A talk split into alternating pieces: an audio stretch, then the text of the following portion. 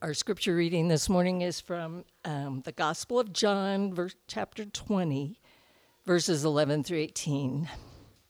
But Mary stood weeping outside the tomb, and as she wept, she stooped to look into the tomb. And she saw two angels in white sitting there where the body of Jesus had lain, one at the head and one at the feet. They said to her, "Woman, why are you weeping?" She said to them, "They have taken away my Lord, and I do not know where they have laid him." Having said this, she turned around and saw Jesus standing, but she did not know that it was Jesus.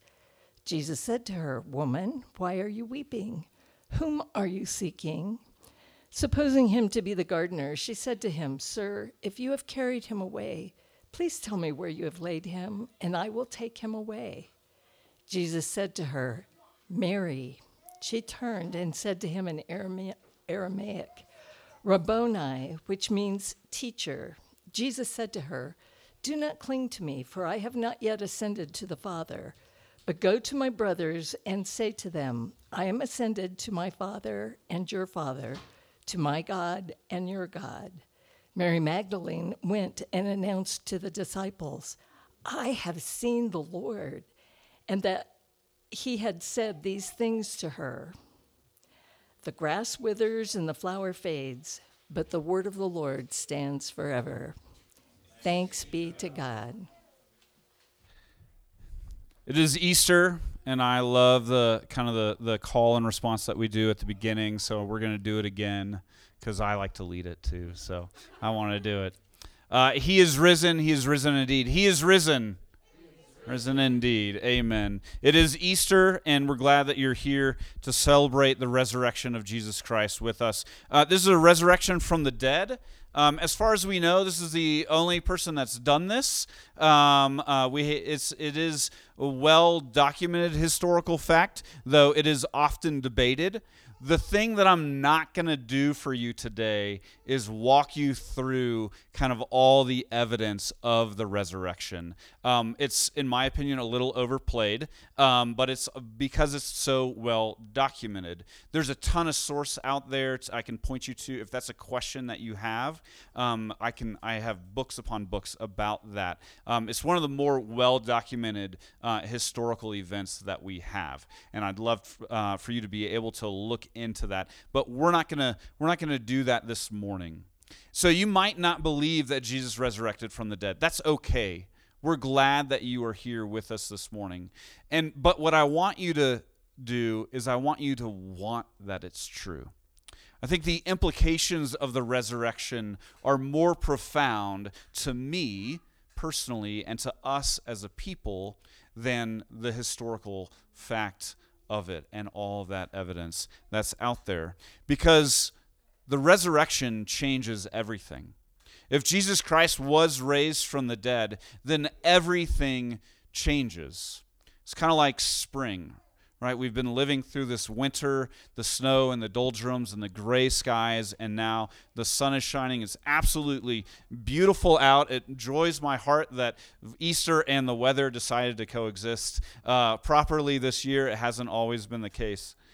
As I've been walking around the neighborhood lately, I've started to see a lot of people are starting to get outside again. They're starting to get in their gardens. They're starting to dig around, right, to clear the ground, to get all the weeds up, to clear the rocks and all the things that have kind of accumulated over the winter and over the summer. And finally, if we didn't get to cleaning it all up at the end of summer and the beginning of fall last year, we're finally getting around to it this year. We were out in the yard yesterday kind of moving piles around, basically. We weren't like cleaning up, but that's kind of how it goes sometimes.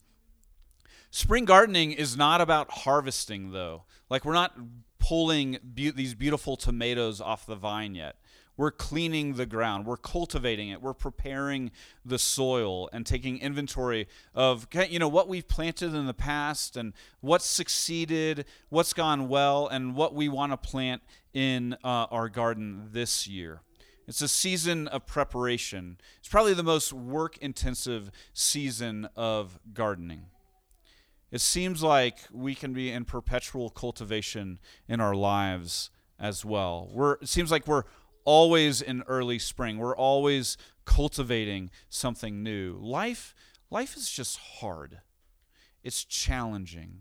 we face new challenges every day. There's setbacks. We think we've done something so well. We've written out a long email, and then it disappears right before we're going to hit send. And I know I don't ever have the energy to write the whole thing out again. I'm like, look, I forgot, like, whatever. It's just do what you want to do at this point, right? We have stress and pressures to perform.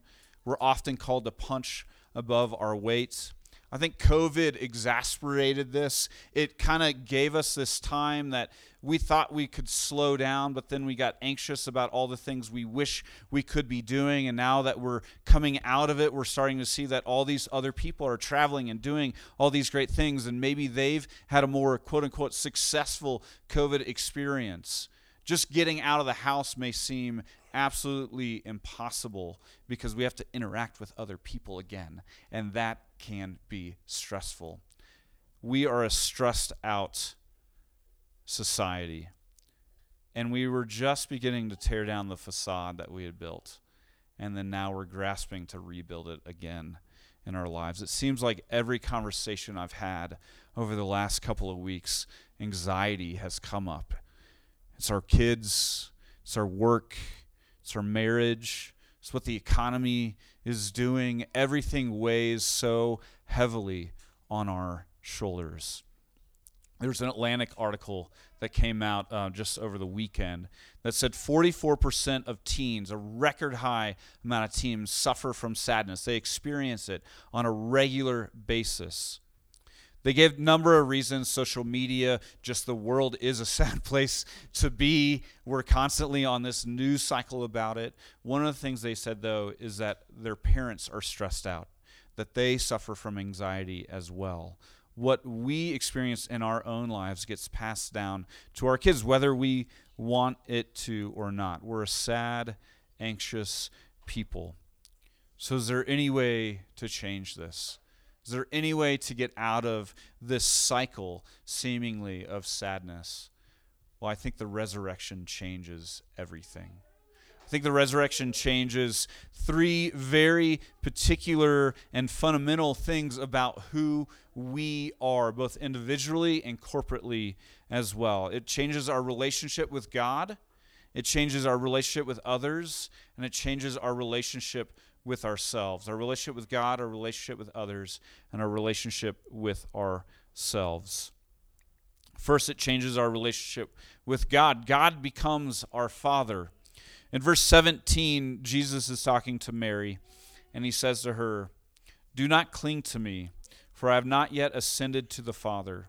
But go to my brothers and say to them, I am ascending to my Father and your Father, to my God and your God."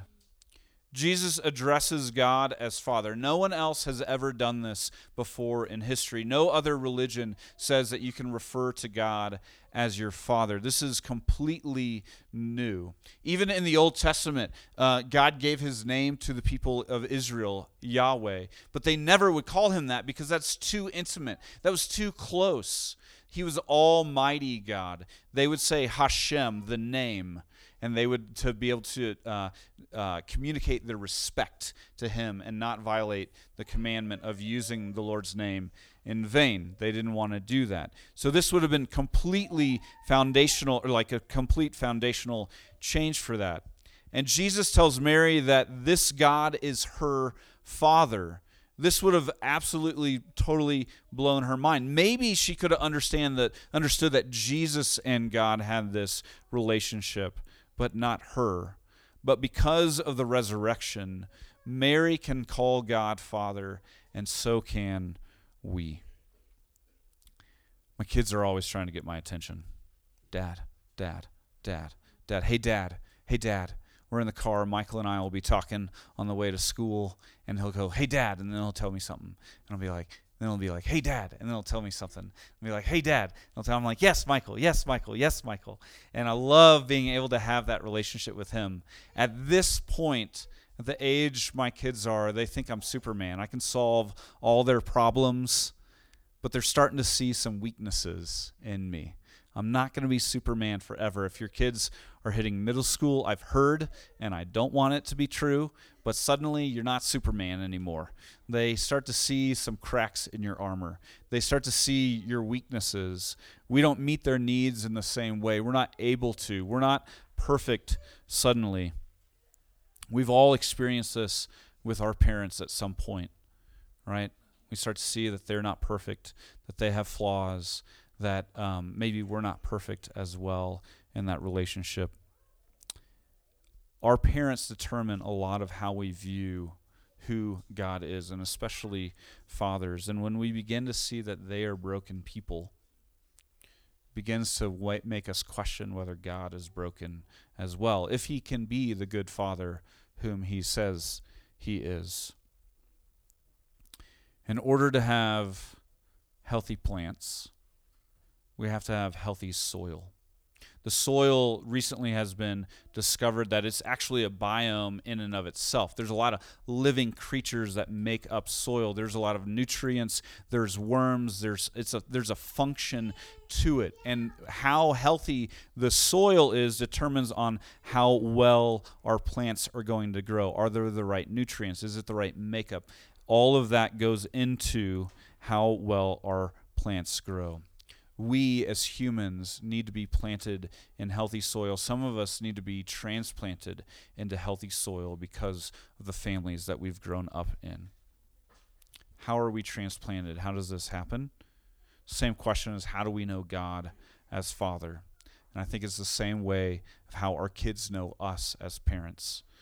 We go, Dad, Dad, Dad. We cry out to him. We call out to him over and over again until we get his attention and he pays attention to us. Our kids, they don't care. Like, they will interrupt us in the middle of everything. God is not so far off from us that he will not be interrupted and he will not pay attention to us. He will. He wants to. He loves us and he calls us his children. We call this prayer. Jesus taught his disciples to pray by saying, Our Father. This is exactly how Jesus prayed, and is how he taught us to pray. And we're going to pray this soon, right after communion. It's the Lord's Prayer. We are invited to call out to God as is most inherent in our own beings, in our own language. Dad, Dad, Dad. Because of the resurrection, we know that we can do this. The resurrection means that we have a new relationship with God, one as Father. But not only that, it changes our relationships with others as well. Others begin to become brothers and sisters. Look at verse 17 again. Jesus says, Go to my brothers and say to them, This is how Jesus now refers to his disciples. For a long time, Jesus just called them friends or called them disciples or by name as well. But he says here, you are no longer friends, merely friends. You are my brothers. And if Jesus calls them brothers, then Mary does as well. And we can have brothers and sisters in Jesus also if we call God our Father. God has always been about forming a people, not just individuals. When we come to faith in Christ, we come to know God as Father, and we come into a new family. When God called Abraham to be the father of Israel, he said, you will be the father of many children. Your children will, your descendants will outnumber the stars. God has always been about forming a people together. When we think about gardening and we're starting to plan our garden out, we think about what plants grow together. Some really don't grow well next to one another, but like you can plant all your herbs next to one another. You can plant basil underneath tomatoes, and all these are separate, but they share a lot and they feed off of one another, the nutrients in the soil and how they use it. And then there are aspen trees. Aspen trees, when you go up in September, are just absolutely some of the most beautiful things out there. There are no individual aspen trees. There's no such thing as an aspen tree.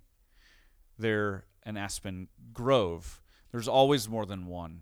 In fact, the largest living organism in the world is an aspen grove. It's called Pando. It's in south central Utah, and it has approximately 47,000 stems, 47,000 trees, and they're all connected to one another through the root system. It covers over 106 acres. It weighs an estimated 13 million pounds, and they believe it's been around at least since the last ice age, 14,000 years, though some think it's been around a whole lot longer than that. And I guarantee there's no way that it has survived all that this world has gone through without being connected to one another. They support each other through their root system. The same is true for us who put our faith and trust in Jesus. We are not on our own. We do not live out. We are not silos. We're not islands. We don't have to live by our own strength. We get to rely on one another. I think anxiety that we face in our lives, the biggest lie that it tells us is that we are on our own, that there is no one else that can help us with this problem. There's no one else that we can go to help lift us up, to be there, to support us. Whether we're going through just an injury and we need somebody to help make a meal for us, or whether it feels like our life is absolutely crumbling around us, we need our brothers and sisters, our friends and our family to come around us, to support us, to speak truth into our lives. And it's amazing how much it can come from even our children sometimes. I remember I was going through one of the hardest parts, one of the hardest things I've ever gone through. And I was talking to a friend of mine on the phone, and I was belaboring the fact that it feels like I have no way out, that I'm all alone. And I was told by the person who was causing me all these problems that you can't talk to anyone about this. And I said to my friend on the phone, I said, I have no way out. And Michael was like 3 years old. And he looked up at me and he goes, there's always a way out, Dad. Just take the door. And I was like, oh, man. Like, yeah, just take the door. Just, there's always a way out. Now, in our world, there's a little more complications to how that plays out and all that. But it's a reminder that we're not on our own. There's always a way out. There's always people that long to come around us. Even when it feels like we're bearing the weight of the world on our own, we're not.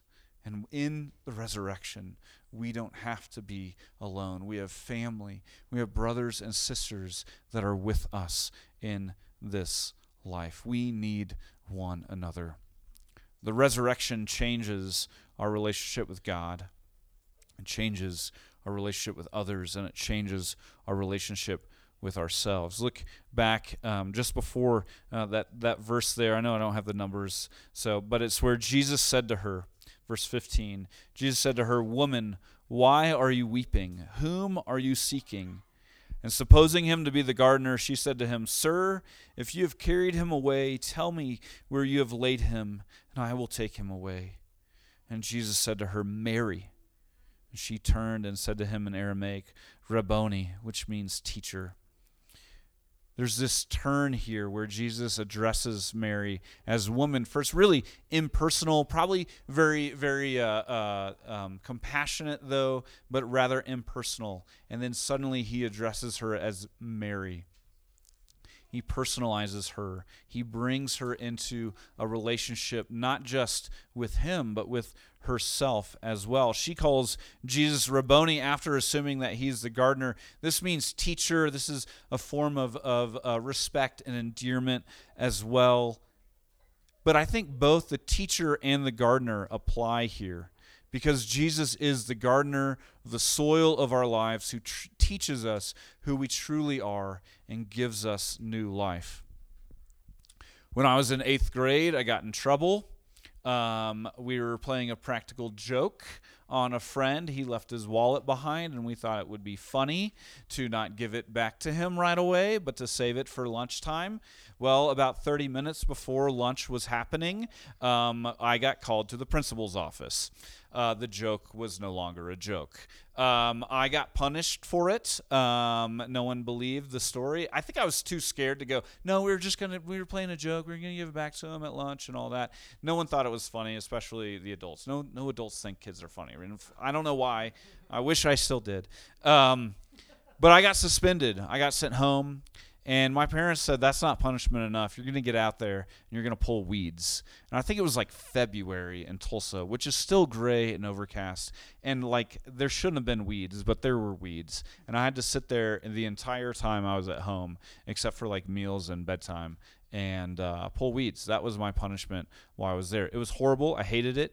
And it took me a long time to actually see the benefit of pulling weeds in the garden. When I first started gardening, I was like, I'll just let them grow. It doesn't matter. But weeds interfere with the health of the other plants that are there. You have to pull the weeds because they will suck up all the nutrients in the soil. This is that prepping of the ground. This is essential work. This is like the hardest work of gardening. This is what everybody's doing as I'm walking around and seeing them work in their garden. This is why I haven't gotten out to work in my garden yet, because I'm not quite ready to pull the weeds. Not quite ready to get out there. What Jesus does is he comes into our lives and he begins to show us the weeds that are in the garden of our life. And he pulls them. And it feels like punishment sometimes. But it's the only way that he can clear the ground to plant new seeds of life. You know, we all inherit certain sins, bad habits, ways of being, or bad behaviors from our parents, from our family of origin, whether it's where we grew up, it's where what they have suffered and dealt with through their parentage as well. And it all gets in who we are. It's why we parent the way we do, whether it's what we're going to do it the same way or we're not going to do it that way. It's why we fight with our spouses in the way that we do. All of these things that we have seen and grown up with, we inherit into our lives as well. And to break the cycle of this, what the scripture calls generational sin, is that we need to be transplanted into new soil where God is our Father, where we have a new family, where the soil of our lives is healthy, and we can begin to see those weeds that can be pulled up. The thing about it is it's not just like a once-in-a-lifetime kind of a thing. It's a regular seasonal thing, and it's horrible. It sucks. Can I say that? It sucks. It's hard. It's hard to see ourselves as broken people, as not perfect, as not the strong guy, as not the man anymore. But then we begin to see that our lives are reformed and new seeds or new plants are planted, where we can see that where what we thought was important can be redefined, where the fruit that we were hoping for in our lives can be changed. Instead of going out and being the biggest person out there, instead of having all the glory and all the recognition and all these things that can so quickly fade away, we begin to see new fruit that is grown, where we have a life of peace, we have a life of joy and kindness and faithfulness and gentleness and self-control. And when we begin to see these things working in our lives, we can begin to say that the Spirit of God is working. Jesus has cleared the weeds this time, and new seeds are being planted. God gives us new fruits and brings out the life that we have in the Father, in our new Jesus family. Does the resurrection matter? Yeah, absolutely it does. Because we could say all these things without it. I could tell you this over and over and over again. But the guarantee of the resurrection is when we look at the cross and we look at what Jesus has given up, that he lost the Father. He was abandoned by his brothers. He was given a fake crown and called the King of Kings, given his own definition of who he was. And he gave them all up. He took on our sins so that he could come into our lives and clear the soil. When he was resurrected from the dead, he guarantees these things happening in our lives. Does the resurrection matter? Yeah, absolutely. Let's pray. Father God, we thank you that you did not despise the cross, that you did not look away from it, but that you said, I will go. If this is the way that it has to happen, I will go. And that when we look to Easter morning, we can see, Lord, help us to see your resurrection, the new life that you bring, that you give to us, Lord, that we can have an intimate relationship with you, to call you our Father, that you are near to us, that you take interest in us, Lord, and that you will not forsake us. Thank you that we don't have to face life on our own, that the anxieties that we face can be faced with others, Lord. Remind us that we are not alone, Lord. And help us to see how you are clearing the land to grow the fruit of your Spirit, Lord, to grow the harvest, the plants that bear abundance of fruit in our lives, Lord, that we can be people of peace and joy and love, and that we can be that we can see what you are doing in our lives, Lord. We thank you for your grace and mercy through Jesus Christ, in whose name we pray. Amen.